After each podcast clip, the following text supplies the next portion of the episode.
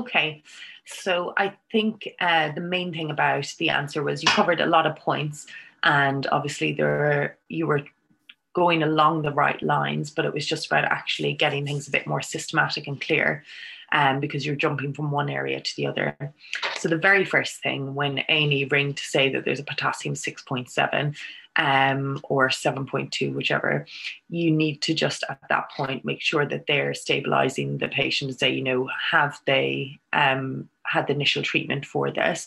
And at that point, you can offer advice to say, you know, insulin and dextrose, calcium gluconate, salbutamol nebulizers, or a potassium binder such as Lokelma.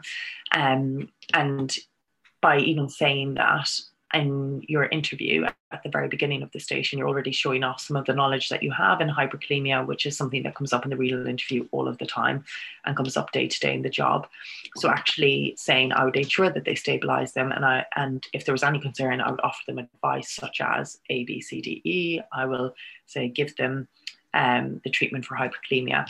Then go downstairs and the start of every single answer for your clinical station is, I would then assess the patient in an A to E approach. And usually the what you will start doing is saying, so I would like to see if their airway is patent, excuse me, if their airway is patent. And as you carry on, and um, the examiners will usually interrupt you to stop going through the whole process and just hand you a set of observations or say they're clinically stable or this is what you find on examination. But the first two things are always stabilize and safety, and then A, B, C, D, E. Once you've done that, you then talked about doing gathering a history from the patient. And I think um, all the points that you were saying were very valid.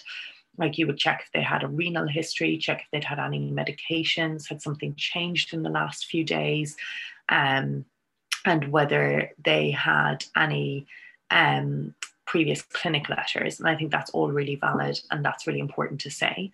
And if you do um, say that at that point, the examiner will then say, well, um, the patient tells you that over the last few days they have had a uh, you know, they've run a marathon, um, or they've had loads of NSAIDs, or they've had back pain, something like that, which prompts you to think of NSAIDs.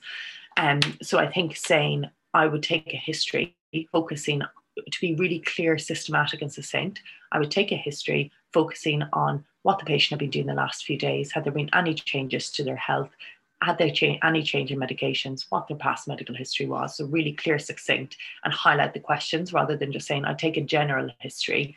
Really highlight the areas that are pertinent to renal. I think then obviously you identified on the ECG probably needs to be a little quicker that it's hyperkalemia. Um, and obviously, it's a renal interview, not a cardio, so don't talk through all the parts of the interview. They're just looking for a spot diagnosis. So just say this ECG shows hyperkalemia um, or evidence of hyperkalemia with peak T waves. I think then saying you would want to see the, you know that there's a VBG in A&E, asked to see that. And I think the important thing to look at at that was that the um, pH was very low.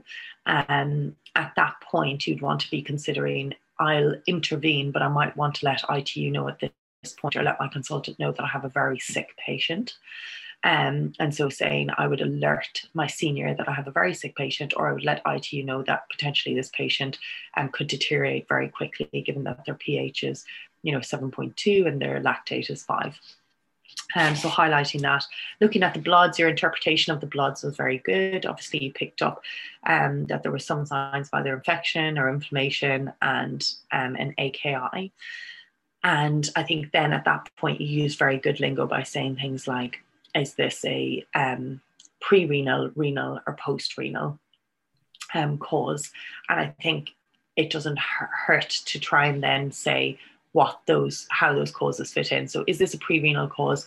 Um, well, the patients run a marathon, so potentially they're dehydrated. So it could be that. Is the renal cause? Well, they do have some blood and protein on their urine, so it could be um, a parenchymal disease, or is it post-renal? Do they have some kind of obstruction because I've asked about urine output and apparently they're not passing any urine. Um, and I think when you're highlighting that, you know, you repeat it, oh, so they're not passing any urine, try and use some um, words that show that you've had experience in renal, like oliguric, anuric, or oligoanuric, um, just because it sounds like you're more in the know. Um, and I think a good little mnemonic to remember for all AKIs is stop. So S is um, for sepsis and hypoperfusion. Um, T is for toxicity, which you alluded to with NSAIDs. Um, o is for obstruction, and P is for parenchymal disease. So that fits into the pre renal and post renal. But I think saying that the main thing they want to see is that when you're approached with an acute clinical situation, that you're breaking down um, in a very systematic way what the problem is. And so you have to highlight is this a pre-renal thing? Is there evidence of hyperperfusion? Is there evidence of sepsis? And I think you have to use the word sepsis because most AKIs that come in acutely to A&E are associated with sepsis. And you know, you're not going to improve the AKI if you don't treat the sepsis, and that's the most important thing. Um, so I think identifying that, and when you had seen on the bloods that there was raised white cells and there was a raised CRP, there is potential for that. Um, so yeah, I think make sure that you talk about the different um, potential causes, um, and then I think when it comes to the diagnosis, you can say, you know, elevated creatinine kinase isn't a diagnosis. So saying this is, I know what you're trying to get at, but this is marathon runner um, their creatinine kinase is something that I would want to check, given that this is um, illness or feeling unwell has come on since they've run the marathon. Um, a potential cause of this could be rhabdomyolysis, could be rhabdo, and potentially I would um, want to fluid resuscitate. Well, not potentially, I would definitely want to fluid resuscitate them at this point because they look clinically dry. Um, I'll send off urine and uh, check their myoglobin. And I'd also um, want to check their creatinine kinase, get a catheter in, but also, you know, I would cover this patient with antibiotics um, because they have, you know, white cell count that's raised, CRP. There's no harm in saying that. And I would get an ultrasound scan to make sure that there's no obstruction. So there is different potential causes, but the most important thing that I'm thinking of is rhabdo at the moment.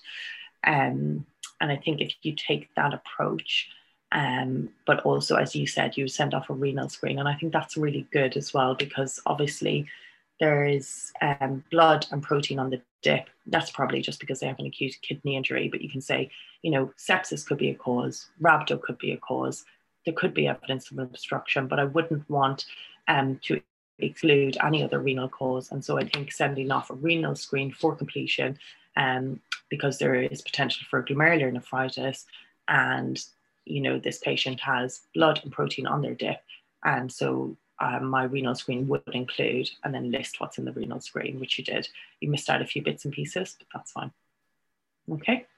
Okay, perfect. I think, I think, yeah, I think I probably got too fixated on the fact that a marathon runner, very dehydrated and mm-hmm. struggled to get out of that that differential. Yeah. Uh, yeah, and that's the thing, it can get locked in like that. And so if they ask you what's the diagnosis, say, well, the most likely diagnosis, I think, is this, but it could also be A, B, and C, and I would do these things to exclude. Yeah, that's really useful, actually. Yeah. yeah. Okay.